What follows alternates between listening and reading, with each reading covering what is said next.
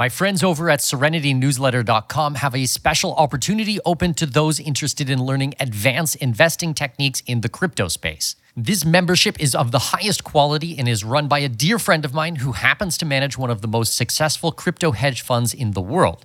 Crypto is the future, and those who make smart plays now have an opportunity to earn life changing returns. Go to serenitynewsletter.com to watch a special video presentation now. That's serenitynewsletter.com.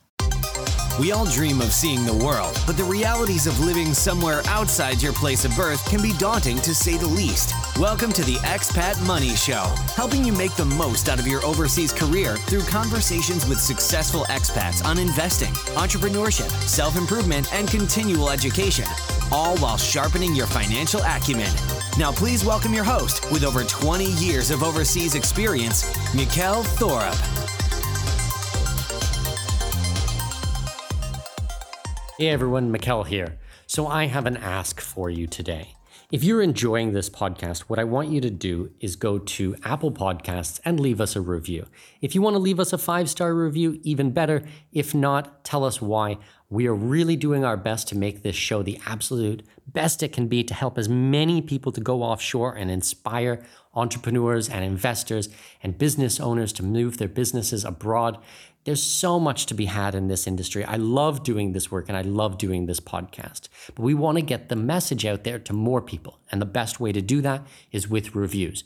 So if you have ever gotten one good tip, one good thing from this show, if you enjoy listening to us every single Wednesday or whenever you listen during the week, then please take 30 seconds out of your day go out there, leave a review on Apple Podcasts. It actually makes a big difference for the show, for the visibility, and really helps get the word out there. So, I appreciate that. Thank you so much, everyone, for your support, and enjoy today's episode.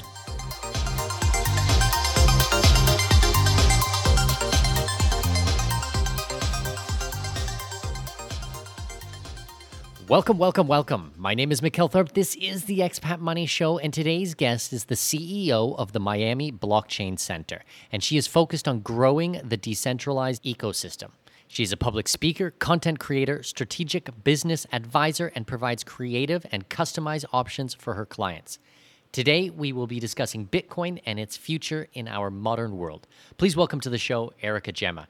Eryka, how are you? I am doing well, Mikkel. How are you? Very good. Thank you for asking.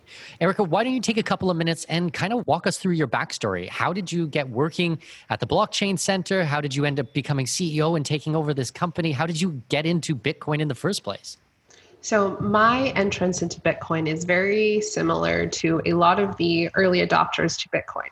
I was interested in politics. I learned about Ron Paul because I was very frustrated as a teenager with the uh, just results in the people that I saw on TV that were representing us politically. So just dove headfirst into the Ron Paul 2012 campaign. I became a delegate in Washington State. I think I was I was 19 at the time, so I was probably one of the youngest delegates in the state of Washington. I saw how the state completely corrupted that campaign. Um, so many crazy stories from of just like fraud on every single level to try to silence him. I saw how the news media made him seem like he was crazy when in reality it was like this guy has raised more money from veterans than any group before him. So um, just being being involved with the Ron Paul campaign, I learned about Bitcoin, and like many abusive relationships, after you get out of the relationship, you kind of brain dump everything. So after Ron Paul lost, I figured out that we were in an abusive relationship with the state and brain dumped everything. So I forgot about Bitcoin. I moved to Florida. I have a degree in aeronautics from Embry-Riddle Aeronautical University. So very technical school, but I still would do discussions of, you know, Austrian versus Keynesian economics on campus. I would do speeches on like the corruption in the mainstream media very, very libertarian worldview, but forgot about Bitcoin.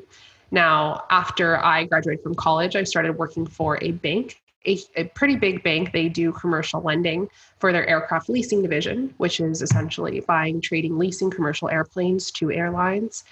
And at the time, the leader of and the CEO of CIT Bank was this gentleman named John Thain. Now, John Thain is a very legendary banker. He did the merger between Bank of America and Merrill Lynch. You know, does this merger, makes $50 million. A week later, Lehman Brothers falls and he gets away like, gets another great job, right? So as a young person working at CIT Bank, they had a group call for all of the young new people. And at the end, they had a Q&A session. And I just remember sitting there racking my brain because I wanted to ask a really good question. And I remembered Bitcoin. So I asked him and everyone else in the room what they thought about Bitcoin. And he and everybody else pretty much laughed at me. This was 2015, end of 2015.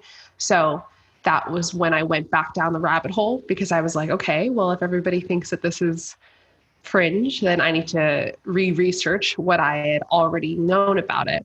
And from there, just you know, continuing to see the intersection between the business aspect of Bitcoin and blockchain, as well as my libertarian anarcho-capitalist worldview, um, I kind of knew that this was the direction that I wanted to be in.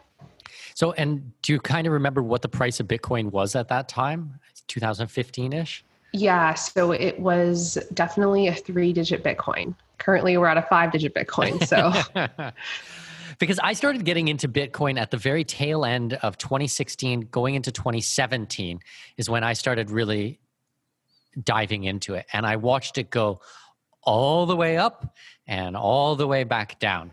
Yeah. You know, and I mean, anybody who's listened to this show for a while know that, you know, I lost a couple of hundred thousand dollars getting into altcoins and different types of products like that. So that kind of left a bad taste in my mouth. But I've continued to read a little bit and stay on the sidelines until recently, where I've really seen a switch. And I mean, I think Bitcoin Bitcoin kind of just hovered for the last maybe year or so.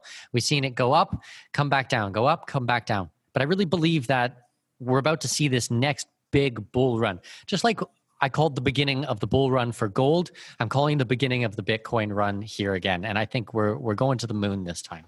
I definitely would have to agree with you. I think you're seeing, you know, Bitcoin started trading on markets at about five cents. And they used to give away Bitcoin for free in faucets.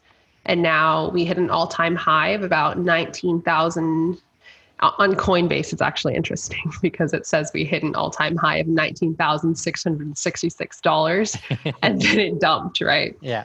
But, you know, as markets get more um, mature, you're seeing with Bitcoin that what happened in 2017 was that futures exchange opened on the CME.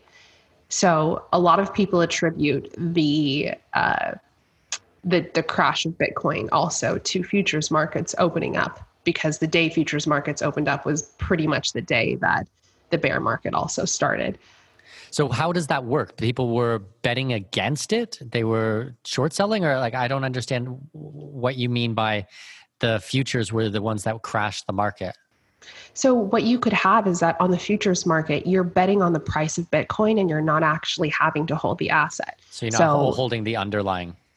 Yeah, you have no skin in the game, and so you can win on either side. So let's say that you're playing on, you know, some a Binance, a Coinbase, a crypto.com, and you're betting that Bitcoin's going to go up in this world. But then if you understand how to trade futures, you are in the CME and you're betting that the price of Bitcoin is going to go lower and you don't actually have to hold the asset, but either way, you're going to win because you have two different markets that you're playing in so i don't really i don't really like the whole like I, I, see why futures make sense for things like farming and for the reason that they were initially created well and but, i think if you worked in the aviation industry then you can probably understand hedging you know your price of oil uh, and from that jet fuel going out six months a year 18 months something like this so that you have a steady level of the price of a commodity that you need to use for your business. But maybe for bitcoin why would you need it to be on the futures market? It's not a commodity.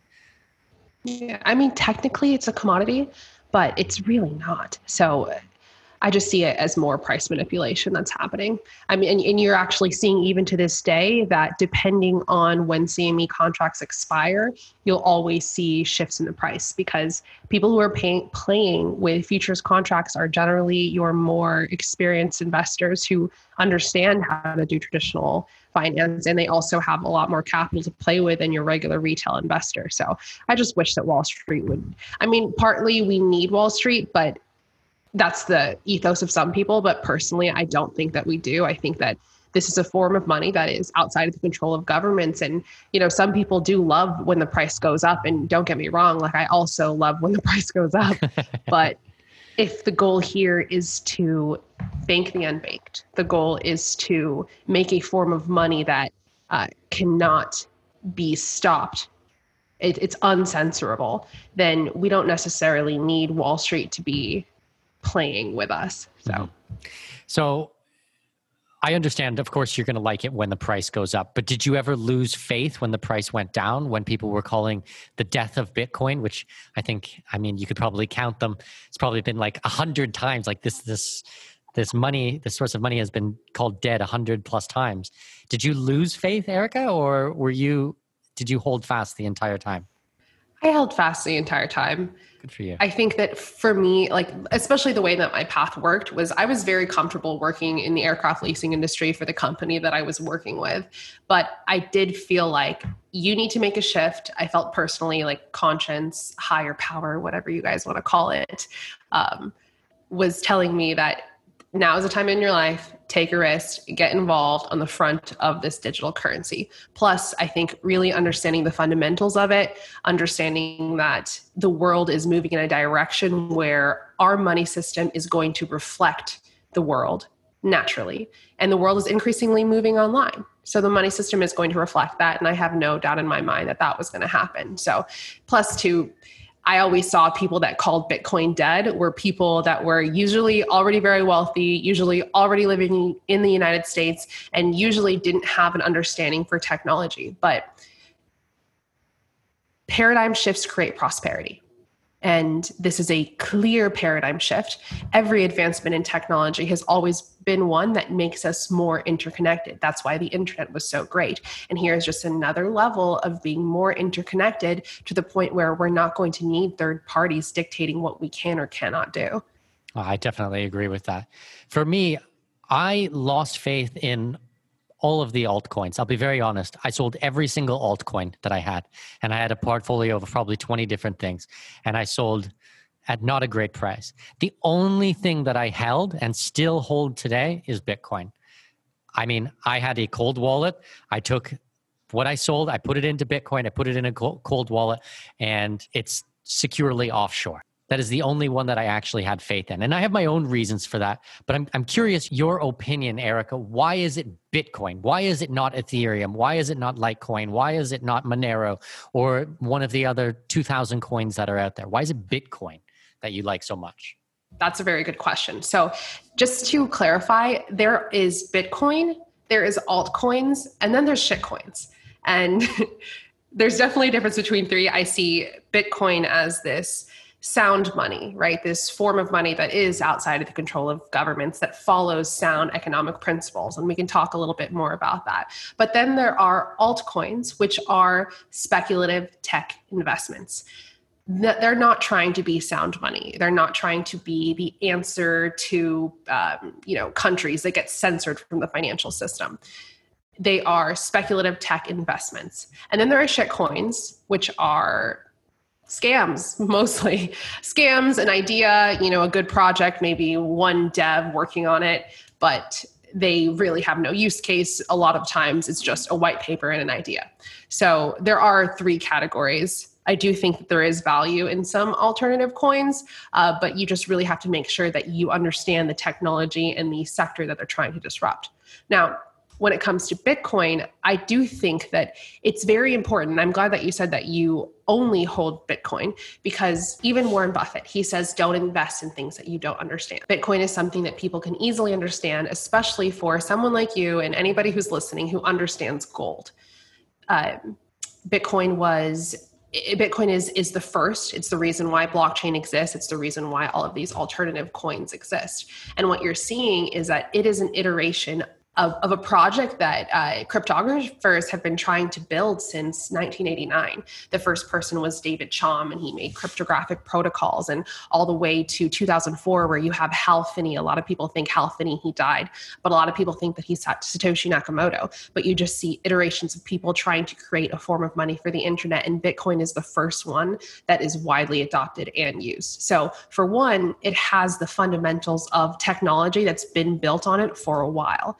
Uh, the second thing is that when you see things like, um, if anybody's ever read like the Cypherpunk manifesto, it is essentially uh, a manifesto created by cypherpunks talking about how we want to remain private in a world where things are getting harder and harder to become private in, and that involved money.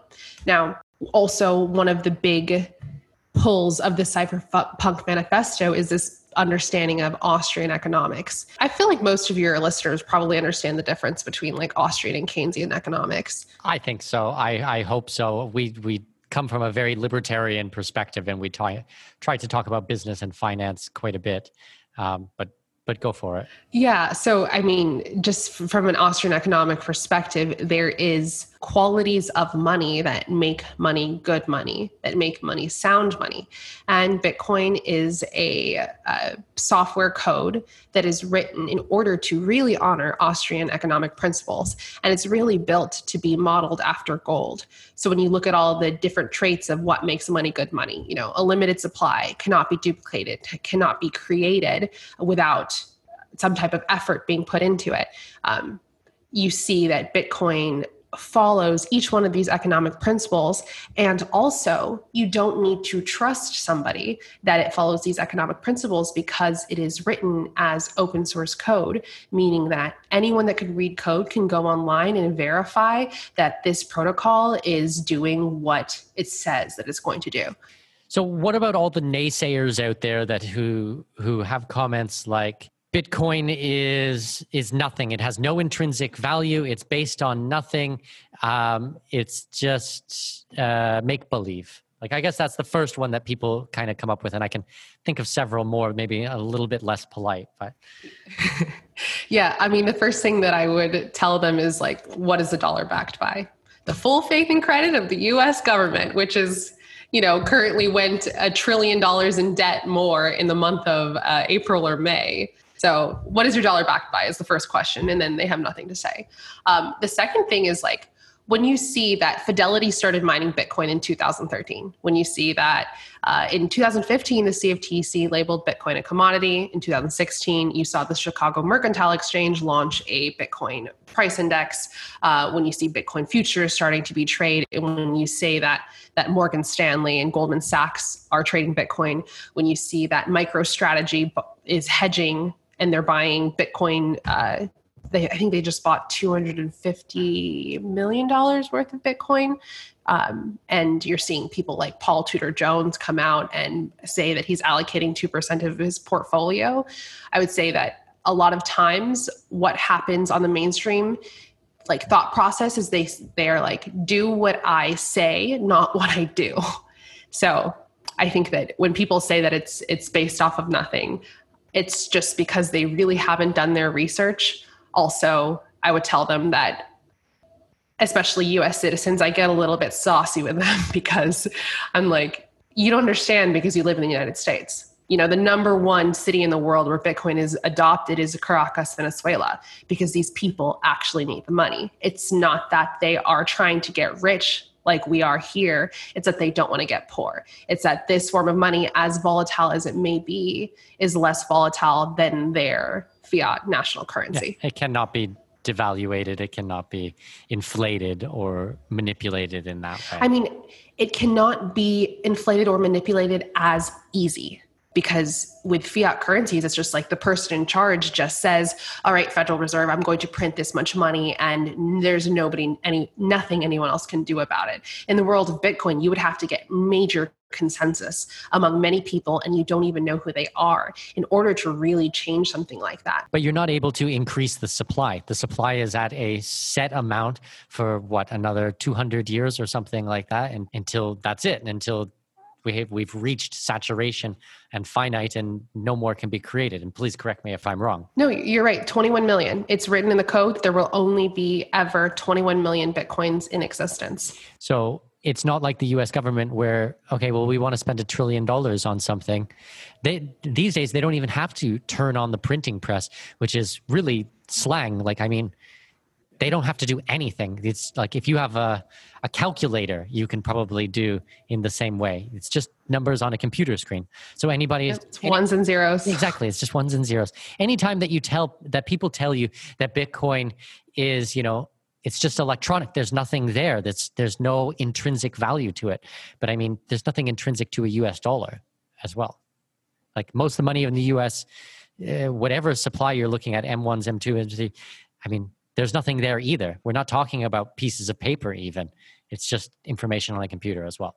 Yeah, I mean, the estimate is that about 8% of the world's currency is an actual physical cash.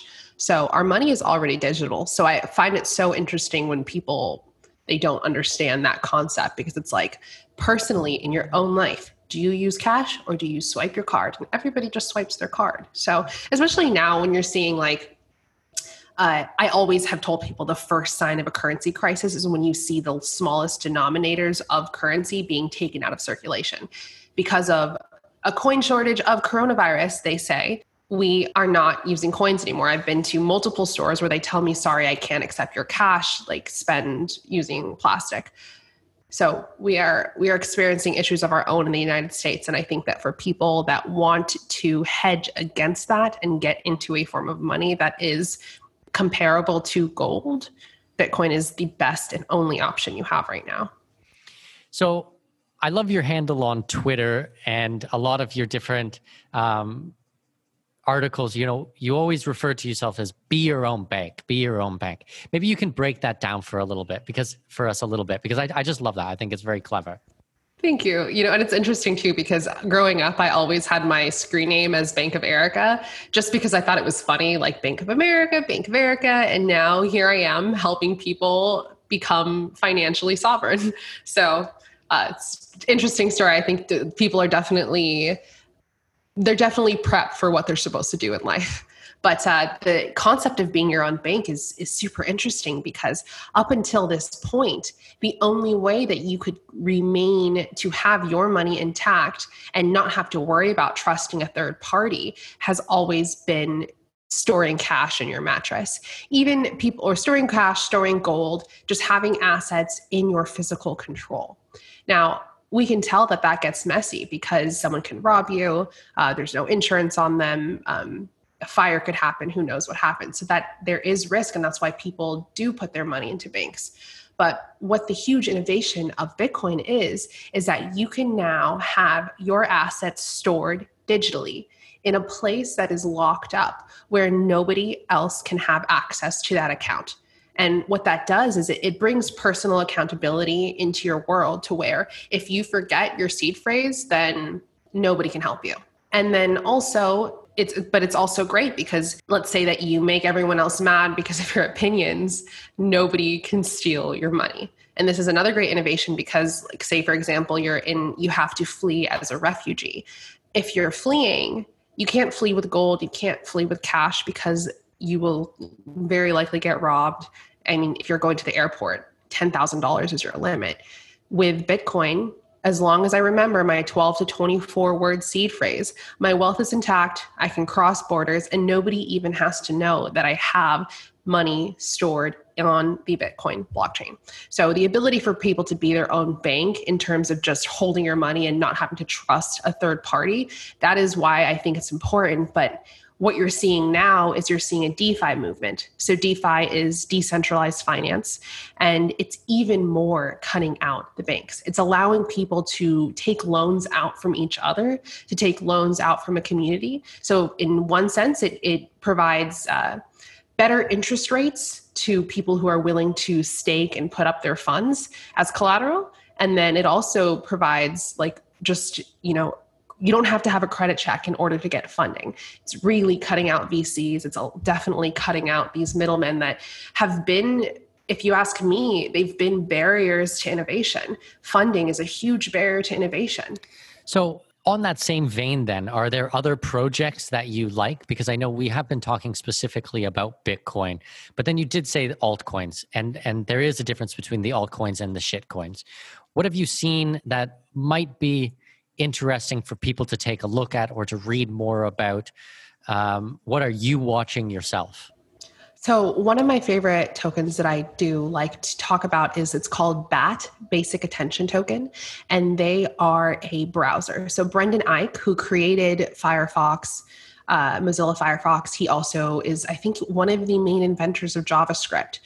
And he created a third platform called the Basic Attention Token. I'm sorry, the Brave browser. And the native token to this browser is BAT BAT, basic attention token.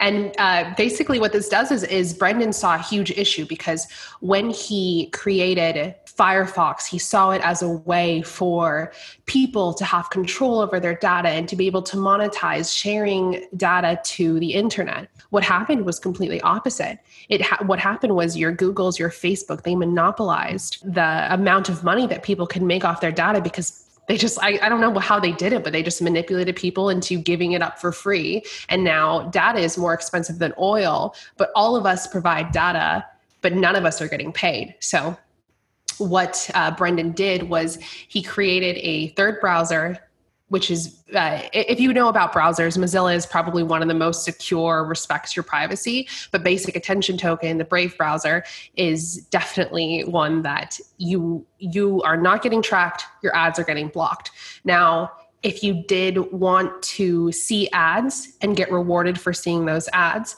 you can turn it on in your browser, and your browser awards you in basic attention token if you choose to view these ads. So I just see an economy there where people are actually getting compensated for wanting to share their information. The second one is Ethereum or Ethereum Classic. I'm kind of, I do see some things that Ethereum Classic is going to be developed on a little bit more. But to clarify, each coin runs on its own blockchain. Bitcoin is its own blockchain, so it's, it's it is its own ledger. Ethereum is its own blockchain, meaning it has its own ledger. Now, one of the great innovations of Ethereum is that people can create tokens that are built on the Ethereum blockchain very, very easily. So when you see a lot of these tokens, they don't actually have development into their own blockchain. They are just pegged to the Ethereum blockchain, which is written in the language of Solidity, which is very easy for developers, even new developers, to write in. So you're seeing all of these different interesting financial products, a lot of them scams right now being built on top of Ethereum. So, in terms of use case, in terms of developers who are excited and interested in, in building decentralized platforms, Ethereum is something that uh, I think they did more transactions in like three weeks than Coinbase did. And Coinbase has been around since 2013, 2014.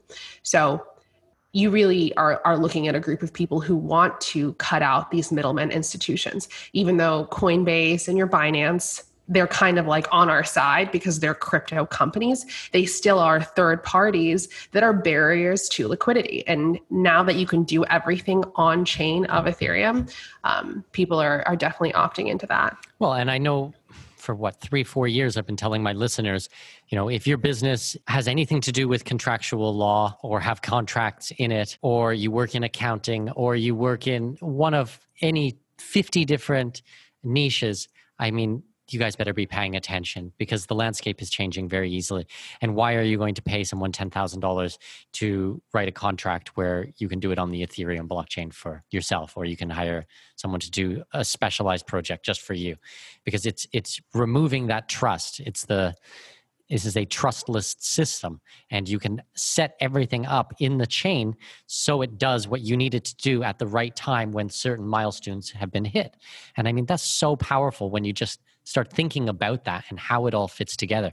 and the implications of that in our world and how that's going to change the industry and the landscape.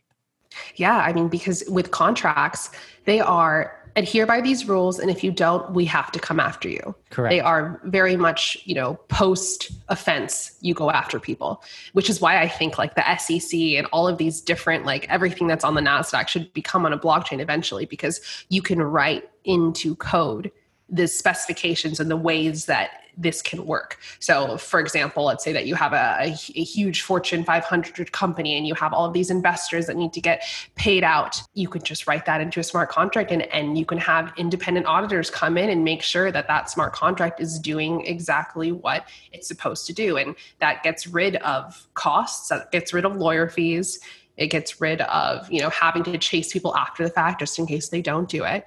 And uh, yeah you're you're right to tell these people that they need to keep an eye out on the blockchain space well, and there's a ton of other industries that I've been warning people about. Like, I would never call myself a futurist by any means, but I mean, the differences that we're seeing and the changes that we're seeing with artificial intelligence, with robotics, with all of these different things, and, and people who are holding on to the past and think that, you know, your job is still going to exist in 10 or 20 or 50 years. It's just asinine. And that's why one of the reasons I have such a massive problem with education at the moment, because I mean, we're teaching the next generation to do jobs that will not exist when they enter the workforce.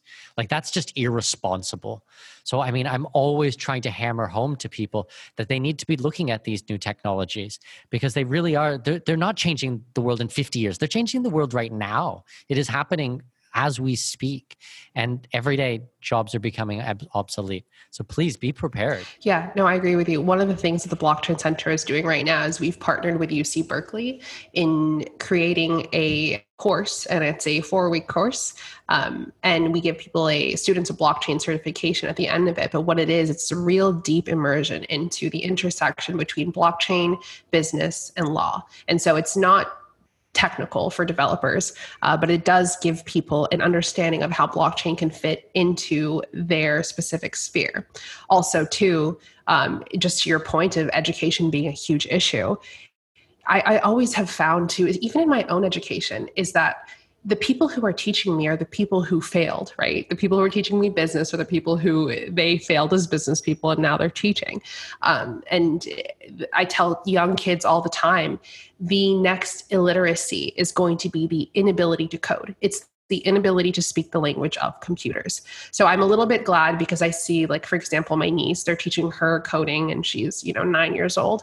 Um, and then, but I still, you know, something has to change with the education system. And first of all, the education system should never, ever, ever be run by the government. That is just a tool for indoctrination. Uh, and secondly, which is why the government runs it.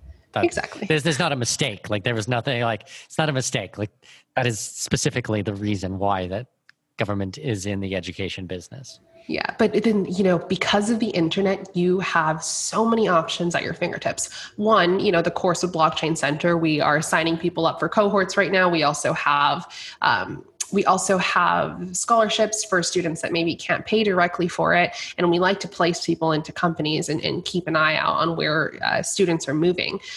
Also, though, it's like you know i have i have an app on my phone that will teach me how to code in javascript and c++ for bitcoin and the creator of this app said during coronavirus he was like if any kids want to get on it i'll give you the code and you can get in for free uh, you're seeing a community of people that are like you and i that actually care about the next generation. And I'm so thankful because I do feel like anybody who is open minded enough to understand that hey uh, things need to be more decentralized. We need a complete shift in the system. They are the ones that are pushing forward in this and they all share an ethos to where they think that the education system has failed us. You know tell me i mean take a survey and it's like how many people were taught financial literacy in school?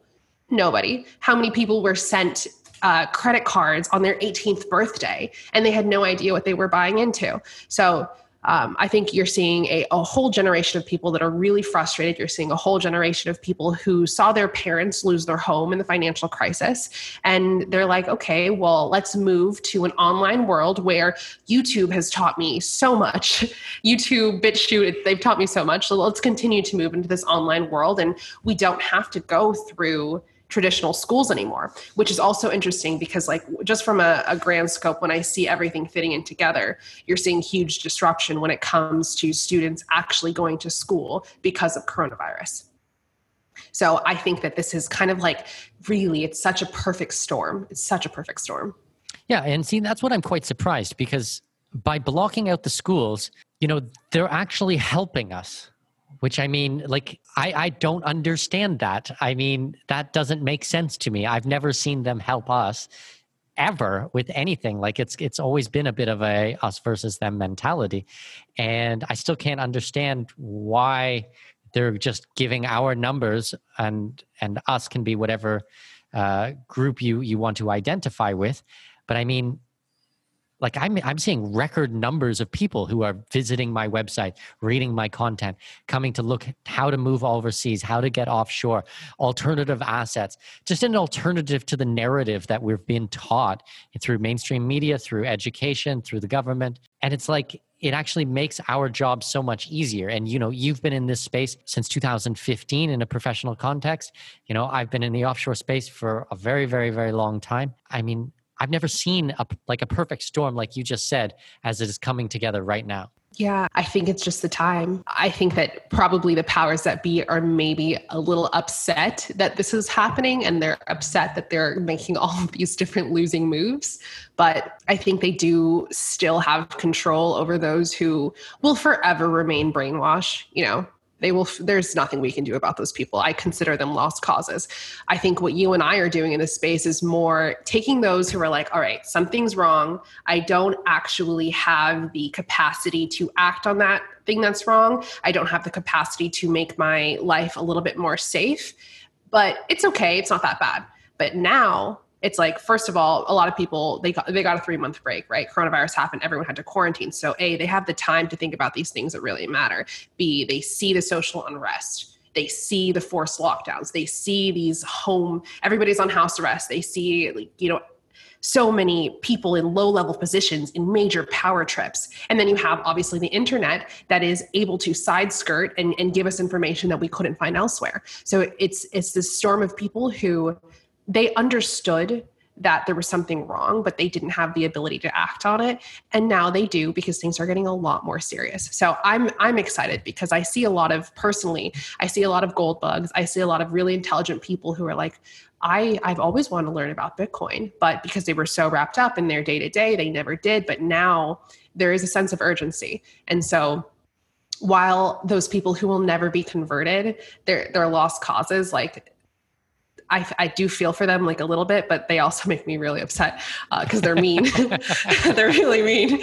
Uh, I, I, think that the people who are going to make it out of this, uh, those are, I mean, those are more intelligent people that should be the rulers of whatever world comes out of this when this crashes down. Those people will be in charge and they should be. And eventually, you know, things don't stay perfect forever but i'm i'm excited to see what comes out of a world where i think that people in bitcoin people who have exited the united states they're going to be in power. And because of that things are just going to be run a lot better. I agree. Yeah i think that there is you know there was probably a core group of uh, God knows how many people who were looking at alternatives. But then there was a much, much larger group of people who knew that something was wrong, but didn't know what it was. And now with this pandemic, it's like people, as you said, have now time to think about it.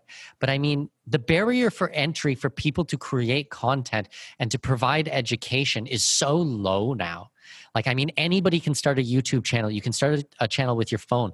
And there are people who are doing videos and creating content and sharing what they've learned with the world for, for nothing. Like, it's just, it's so cheap to enter this space of, of content creation. And all the, this much larger group of people who understood that there was something wrong is now starting to put the pieces together. And I, I mean, they might not have the full picture of what is happening, but I mean, they've made more progress in the last three four months than than we did in the three four five years before that of of waking people up to how the system is set up and how it's rigged to to not be in your best interest And and the way that I think about it too is that while there are those people, the, the way that I say it is um, the divide is going to get deeper. So while there are those people who were on the fence beforehand, some of them are going to make so much progress and they're going to come to the quote unquote light. And then you also see these people who are going to fall very, very deep into the darkness of lies. Yeah. So in both directions, there is crazy progress being made. I do think that, you know, if depend no matter what happens in the election, no matter who wins, we're probably going to see some level of a civil war happen. Yeah, I would say so.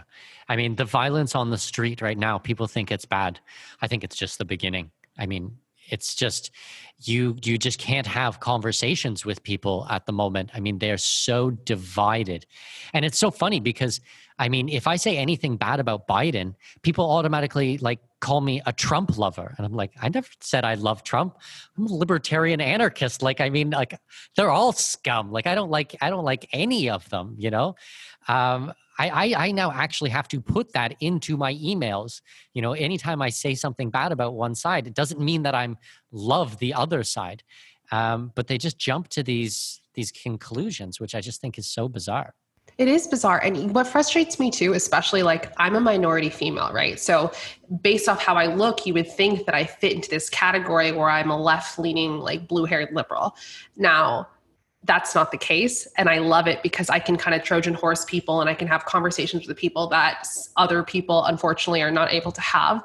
Um, but what I'm seeing is that I'm seeing that people will assume that I hate Trump. And while I don't necessarily like him, while I question a lot of his policies, and while I'm like, dude, can you just chill a little bit on the rhetoric? you know, I don't hate him, but they assume that maybe because of how I look, that they automatically are like, this girl has to hate him. And it's just frustrating. It's really frustrating to, to, have a different worldview on a very controversial topic and then be immediately written off as an evil person just because you have a different view on a com- very controversial topic. And, you know, the other side, like, I guess both sides really they don't take time to understand the other people. So it was interesting. Just yesterday, I was uh, on the I was walking down the beach, and there was a, a, Mexican Hispanic person who was water. He was leaf blowing, right? And he like didn't understand that I was there or something, so he was still leaf blowing, and like a couple like dirt got in my face, and I just continued to walk, and then I see this girl you might want to cut this out, Mikkel. Sorry. but I see this girl, she's a black girl, and she's yelling at him. And she's like, she's like, how come she was like just cussing at him? And she was like, how come you, he was like, she was like, you blew a bunch of dirt onto us. You're an idiot. You blew a bunch of dirt onto us. But when she walks by, you're not blowing any dirt onto her.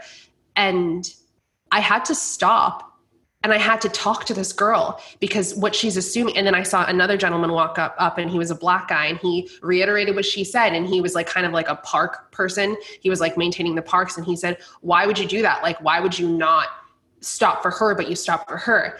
And so I had to stop her, and I was like, "Please don't be angry. Like, he actually he's just an idiot. You know he just is not paying attention to what he's doing and he accidentally blew dirt onto you because he also accidentally blew dirt onto me but i'm not like yelling at him. And i was like so i just don't want you to think that it's because of skin color that he's blowing dirt onto you. I think he's just an idiot. So it's okay, you know, calm down. And she thanked me afterwards and she was like, Yeah, you're right. You know, you're right. He didn't mean it.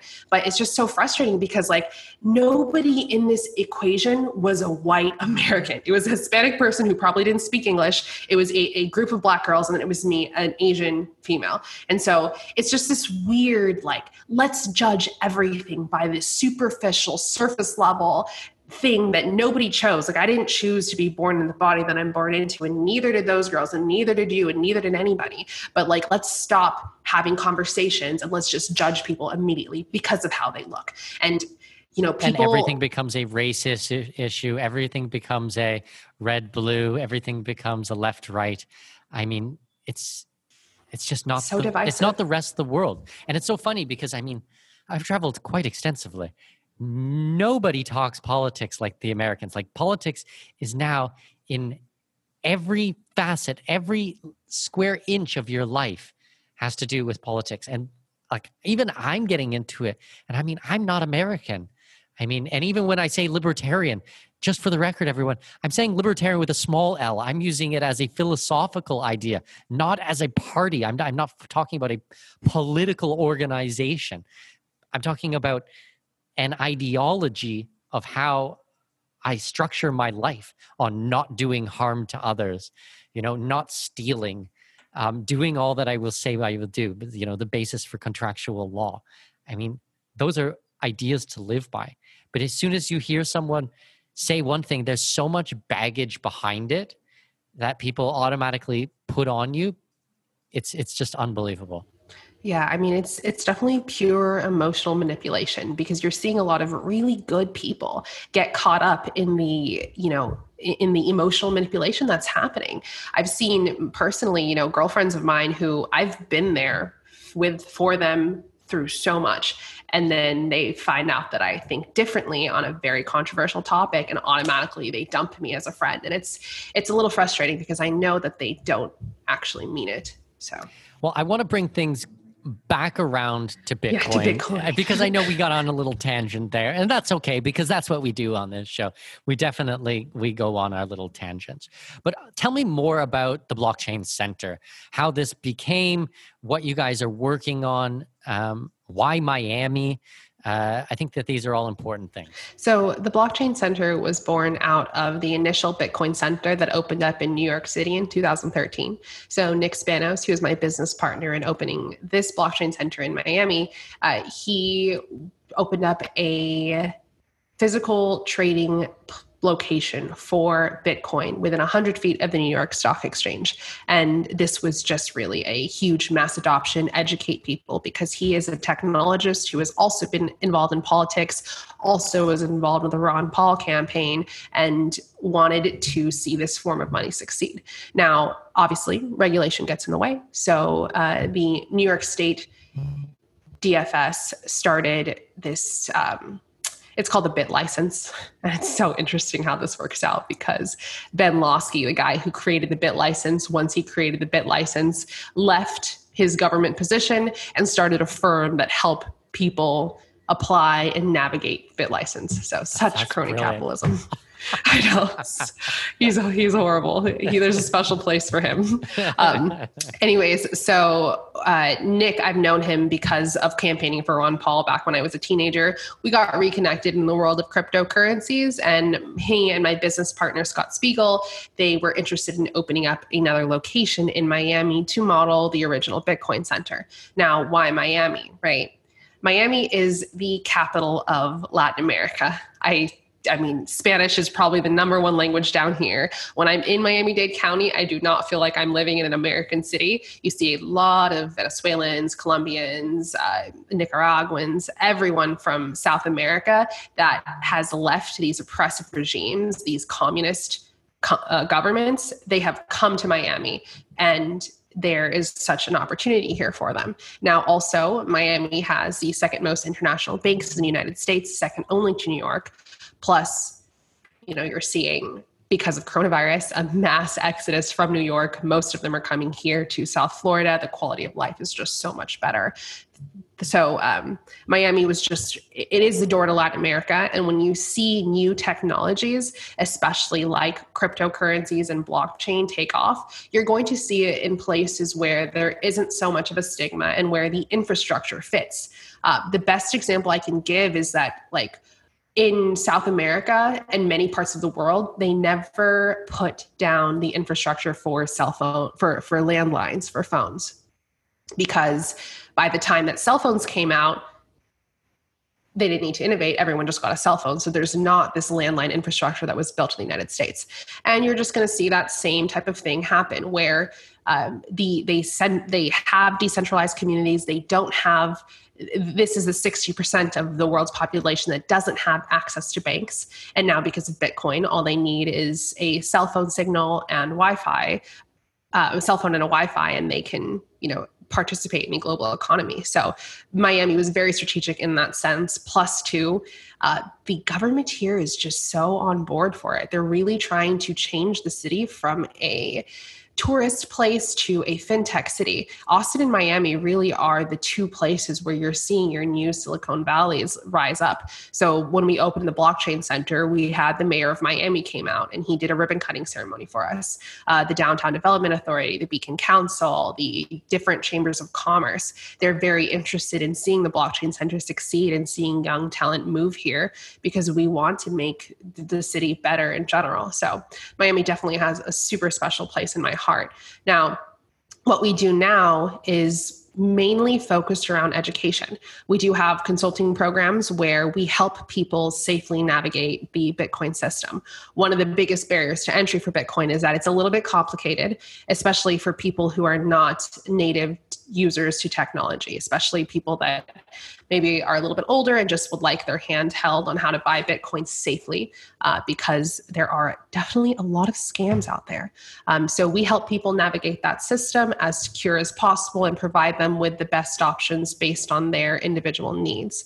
Uh, we also are uh, we work with clients who are people within the blockchain industry that need exposure to customers like ours. Uh, these people provide you know so many interesting financial products that a person who doesn't know about bitcoin they wouldn't know that they exist. For example you can get really high interest bearing accounts earning 11% on a stable coin. You know you can loan out your bitcoin get a loan over collateralized no credit check needed. Uh, there's just a lot of different financial options that people have that they'll see that because there is no middleman of banks taking their cut uh, you both sides the party it's just more beneficial for them so uh, we definitely help walk people through that through our consulting. We also have clients that we help get them exposure. Um, and then the last thing we do is, is what I talked about a little bit earlier with just education. We partner with UC Berkeley and we provide a very comprehensive understanding for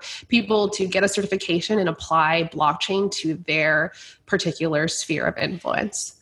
Well, I love that you guys do the education because I think that that is really the secret, the key to helping Bitcoin and all of the things that we're talking about today really take it to the next level. And I think anybody who listens or reads or subscribes to my magazine or gets my books or anything knows that I'm all about education, but I'm about education from people who really do it in real life. Like I don't like education in a textbook from some asshole who's never worked with this stuff. You know, like we used an example of university professors who've never built a business, who've never owned a business, who have never grown a business, but they teach business. I mean, this is ridiculous. But you guys have been there right from the beginning, especially with your partner. I've watched the Netflix documentary, and you know, you introduced me to Nick, and he's a he's a wild guy. We did some programs together. Um, I was like, yeah, I know Nick. I I watched him on documentaries from years ago talking about these types of things. So you have the longevity, you have the space, you work in the education. I think this is really important. Yeah, it's, it's definitely important because you're seeing on the technology side, you are seeing companies build amazing products, and then you're seeing a lot of consumers that are interested. But bridging that gap between the two is where Blockchain Center comes in. Perfect. Well, I love today's conversation. I think it's super, super interesting. Eryka, if people want to find out more about what you do, if they want to contact you, if they want to reach out to you, where can we send them? So the best place is blockchaincenter.com. Blockchain, and actually, you should visit the link that we made for Mikkel, blockchaincenter.com slash expat and you can get some interesting information on what we are doing. Another place you can find me is on Twitter. Only follow me if you don't get easily offended because I say a lot of uh, sassy stuff. Uh, but Bank Eryka's of Eryka. Twitter is the best. I like I like commenting on Eryka's stuff. It's hilarious. Yeah, it's it's so funny because I just feel like I can get away with things that other people can't, and I tend to use it, and I and I'm going to do justice to everyone who wants to say the things that I can say that who wants to say things that they're not allowed to say. I will say it for you. Uh, but you can find me at Bank of Eryka, Bank of E R Y K A is how you spell my name. Perfect. So check Eryka out on Twitter. One more time, the link for the Blockchain Center. We're going to create a special link for Expat Money Show for Escape Artists listeners and readers. We're going to make sure that there's specialized content. I think you guys do consultations. You guys do a ton of like super, super cool stuff. So give me that URL one more time. Blockchaincenter.com slash expat, E X P A T. Excellent. Thank you so much, Eryka. I really appreciate your time today. Amazing conversation, and I'll talk to you soon, okay? Thank you, Mikkel. Hey everyone, Mikkel here. I just want to mention to you that you need to check out all the work we're doing on social media. So don't worry about Instagram, don't worry about LinkedIn, don't worry about Pinterest and those types of things. Where you're going to find me is on Twitter. Every single day I'm on Twitter. We're sharing a lot of the thoughts, a lot of the tips, a lot of the breaking news is coming out on Twitter. And then add to that our expat money forum. We are doing so much amazing things in the forums. There's special content that's not found anywhere else. There's a lot of networking. There's just so much happening on this forum that I really hope you get a chance to participate. And you can access that at expatmoneyforum.com. So find me on Twitter at Thorup Mikkel or join the forum at Expat Money Forum. Thank you so much for listening to today's interview. This episode may be over, but your journey to greatness continues by visiting our webpage and signing up for our newsletter. For convenient access to new episodes, show notes, and other crucial resources, visit expatmoneyshow.com. We look forward to you joining us on the next episode of the Expat Money Show. Safe travels. My friends over at serenitynewsletter.com have a special opportunity open to those interested in learning advanced investing techniques in the crypto space. This membership is of the highest quality and is run by a dear friend of mine who happens to manage one of the most successful crypto hedge funds in the world. Crypto is the future, and those who make smart plays now have an opportunity to earn life changing returns. Go to serenitynewsletter.com to watch a special video presentation now. That's serenitynewsletter.com.